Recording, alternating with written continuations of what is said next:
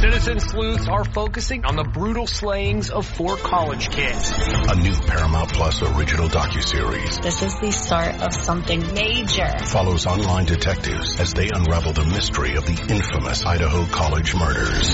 There's plenty of places to hide a weapon. And turned it into a social media phenomenon. Where are the roommates It is a huge night. the truth from you. Hashtag Cyber Sleuths. The Idaho Murders. Now streaming exclusively on Paramount Plus.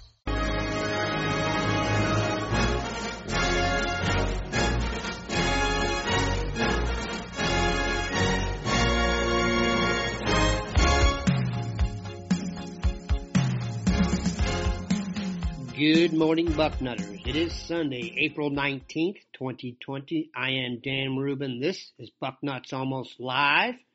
Gonna mix it up for you a little bit today. An entire show dedicated to basketball. We're gonna be joined by Evan Daniels, Director of Recruiting for 24-7 Sports, going to put in context what is going on at Ohio State. Been a ton of transfers recently. How healthy is the program? Evan gets into detail on that, breaks down all of the new personnel coming in, be it recruit or transfer, lets you know guys going out, how they might fare. Very interesting discussion with the best in the business, Evan Daniels. Sit back and enjoy Bucknuts Almost Live. As promised, Bucknutters, we are joined by Evan Daniels, Director of Basketball Recruiting for 24-7 Sports. Evan, thanks for making some time for us today. Of course, man. I appreciate you having me on the show. Evan is the man when it comes to basketball recruiting. Anyone who has a Twitter machine knows that now. Anyone who has been around 24-7 sports knows that. What I'm going to try and do today is put in context what is going on at Ohio State relative to the rest of the world. First, what are your thoughts on the Ohio State program in general? Your thoughts on Chris Holtmann and maybe who do you consider Ohio State's peers right now? Meaning, um, if Ohio State fans were going to judge their success against another program, who do you think would be in their mix? Well, I think you have to start with your conference. Um, so probably the the schools at the top tier of the conference. Look, Ohio State, Chris Holtmann.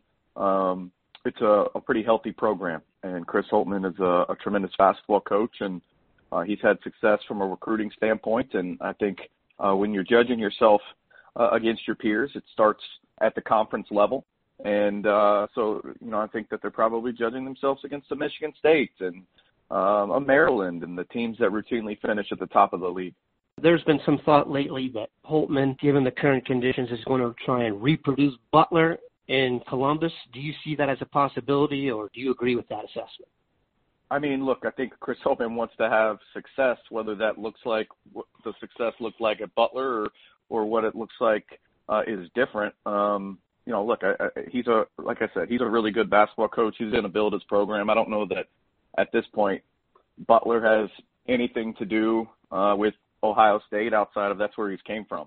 I think he's going to try to build his program with the best way he sees fit and with the um, the best talent and the, the the guys that can that fit his system and, and fit how he wants to play. So uh, yeah, I mean, I think I think he's just going to try to build build it his way. You mentioned that you thought the program was healthy, and I think there are some people who think they've seen so many transfers that they question that. Statistically, since 2015, Ohio State has 20 commitments. 11 of the 20 have transferred. If you take the top two in each class, seven of the 10 have transferred. Now, the 2015 class, the Jaquan Lyles, Daniel Giddens class, where everybody left, was not his. And the DJ Funderburk class was not his. And even 2017 wasn't his. But in 2018, you know, they signed four guys, and Luther Muhammad and Jaedon LeDee are gone. In 2019, DJ Carton and Alonzo Gaffney are gone. Can you put in context whether you feel that is normal, egregious, based on like the current transfer climate? Well, I wouldn't say it's egregious, and I do think that each transfer is looked at separately. Each program and their transfers is looked at separately. Um, Ohio State certainly hasn't had the most transfers out of any team in the country. I think Wichita State had seven or eight. Um, there's been a number that have had four or five. Um, I, I wouldn't call it egregious. Uh, and and what I mean by when you have to look at each transfer and, and look at it separately is there's sometimes when uh, a transfer leaves, uh, it's better for the overall program. There are, are players, and I'm not specifically speaking to Ohio State when I say this, but there's players I know at um, other big time conferences, um, and maybe it's the best player on the team, and and they decided to leave this year. And one of the coaches on the team said, "Hey, we got better." That's what he said to me, uh, obviously privately. But I, I just think that there are situations where while um, the public, the fan, um, sees the numbers and the production, there's a lot of stuff that goes on behind the scenes, and a lot of stuff that goes uh, on behind the scenes about uh, with the team, uh, with the kids individually. There's just a lot of factors here, and there's a lot to, to go into um, some of these situations. Uh, from Ohio State specifically, you know, obviously um, there was some issues with DJ Carton in the middle of the year. He stepped away from the team. Uh, once that happened, I don't think it was going to be a surprise if he opted um, to leave. Luther Muhammad uh, just wanted a bigger role offensively, basically. And, you know, look, when you look back at his last year, he didn't have a, a real efficient year from an offensive standpoint, but he does bring defense to the table. Um, but I think he was just looking for uh, a bigger role. Do you think he's going to get a bigger role at Arizona State? Um, I mean that's a great that's a that's probably more of a question for Bobby Hurley, but I think that they'll try to play him to his strengths, which I think is what Ohio State did. I don't know if he's offensively equipped for you know being a primary scorer. I don't think that that's his biggest strength. I think his strength lies in his defense. I would agree, and I would also, and this is me speaking, not Evan. I've had a chance to see both Holtmann and Hurley in action. I would rather have Holtmann be angry at me for turning the ball over, but I digress. Let's talk about that class a little bit. I was super high on EJ Liddell. He's coming back. And then you have Ibrahima Diallo. Gaffney is, of course, gone. I had the chance to be a little bit behind the scenes on the Gaffney commitment. I never thought he'd last at Ohio State. So, can you talk a little bit about Liddell and Diallo, just what you think of their futures? Yeah, I mean, I, I think Liddell, I think you can expect to uh, make a jump this coming season. I probably would put uh, Duane Washington in that category too. Um, but EJ Liddell is a guy that's come out of high school, a top 75 player, uh, a guy that was very productive. He's got a unique game, a little undersized, but plays hard, competes.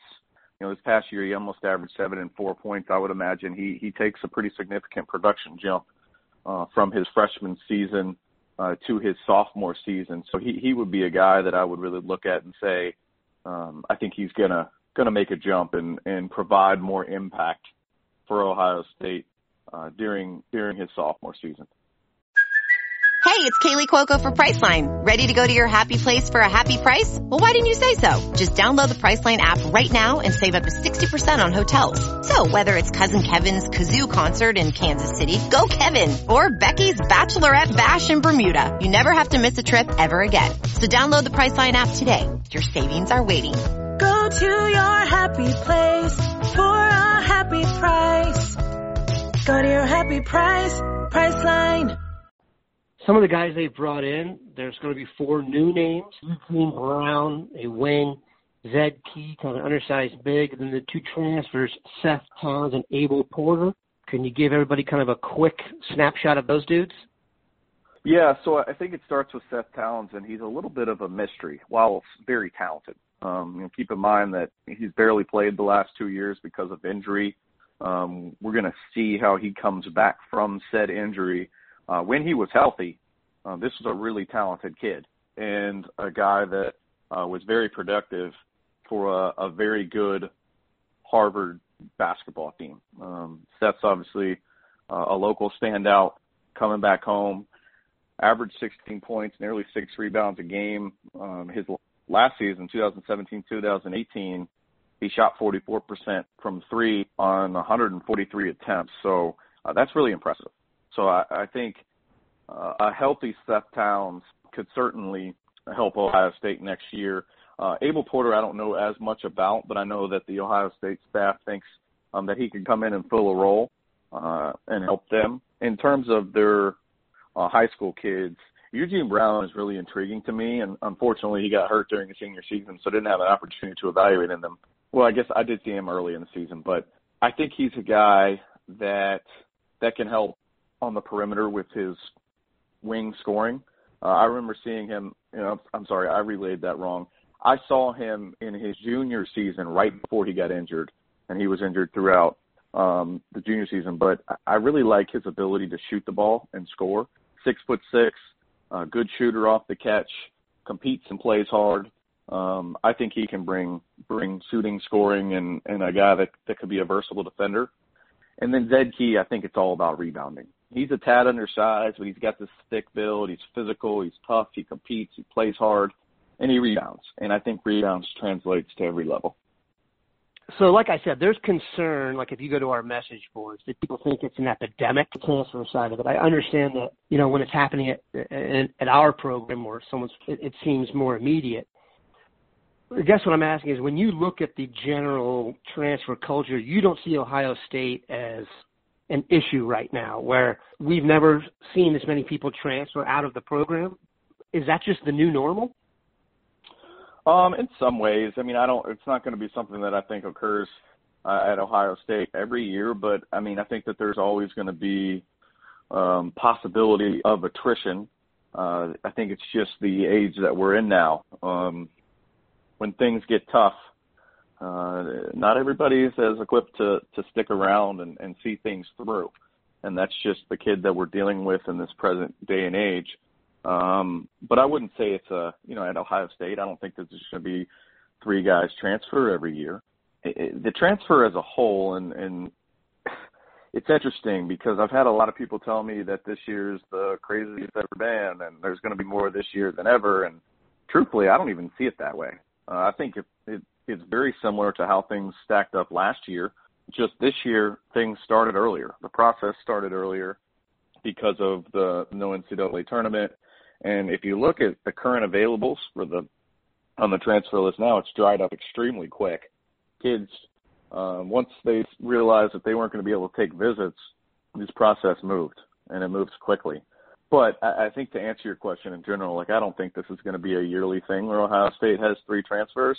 But I also think we have to keep in mind that there's always going to be possibility of attrition, um, not only from a transfer standpoint, but guys just deciding they don't want to be in college anymore and wanting to go pro, uh, whether they're good enough or ready for that or not. Um, that's just the age we're in now. Like you said, you've had a ton of experience over you know, almost 15 years, and what I'm trying to get across to people is the view on transferring. Would you agree has drastically changed and increased in that time? It certainly increased. I think, and I honestly, I think if this rule changes where kids can have a one-time transfer and be eligible right away, it's going to significantly increase even further. I think there's a lot of kids that stick around because they don't want to have to sit out a year. So I, I certainly could see it increasing further than it is right now. Who benefits from all this? Is it just a complete free for all? Do you see a certain level of basketball benefiting more from the increased transfers? Is it going to be where the rich just always get richer? Well, from a one-time transfer position, I think the elite schools and blue bloods will benefit more from it than the lower schools. I mean, I think that I mean, I've even had college coaches tell me that they'll only recruit transfers if that's the way it goes. And they won't recruit wow. high school kids anymore. It's, that's a very strong statement, the, Evan. Yeah, I mean, but I think there's validity to it. If if you're a top ranked school, why not just wait wait that extra year, a kid goes to a mid major and develops and then you can go pick him off his team. And that's exactly what's gonna happen.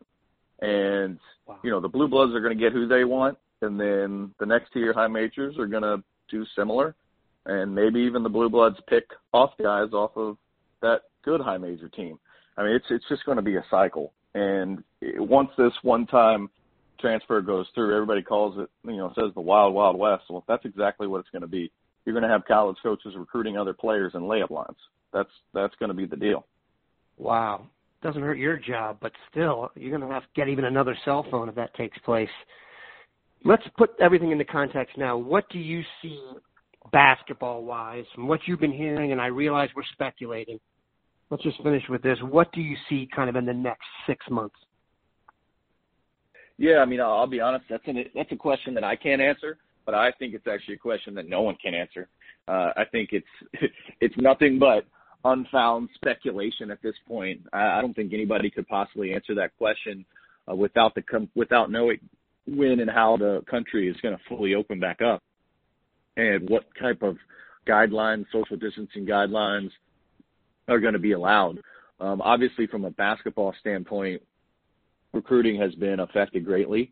Uh, there wasn't a spring evaluation period. The question is, is there going to be a summer evaluation period? Is is it logical to think that there's going to be AAU tournaments with a thousand teams and a bunch of fans in the same complex? Probably not.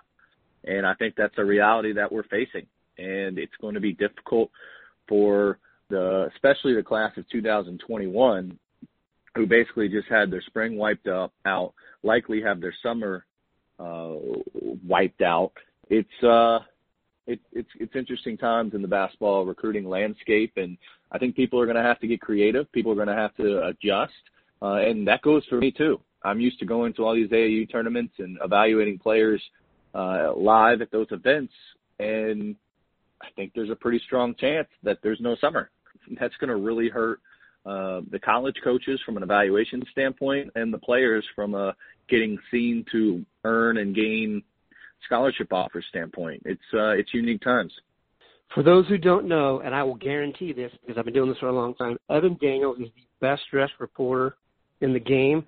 When you're doing your Zoom calls and such now, are you going with the suit on top, shorts on the bottom, party on top, dance on the bottom? I've done it before. I actually did it yesterday. It's it's uh it's funny. I got one of my close friends has been staying with me during the quarantine and he uh he took a picture of me with shorts on and the the the tie and the the jacket up top. But honestly, it's not usually the way I roll. Usually, I go full uh, full suit. Just for ha-has, is that is that a case of feel sharp in that outfit? Because I'm serious when I say this. You've got some serious threads to the point where at one convention I said to my wife, "Man, he's spending a good portion of that check on threads." So, what started that? Because as you well know, it's not just that Evan looks good. We as sports writers often look bad Okay, we're not the most svelte group.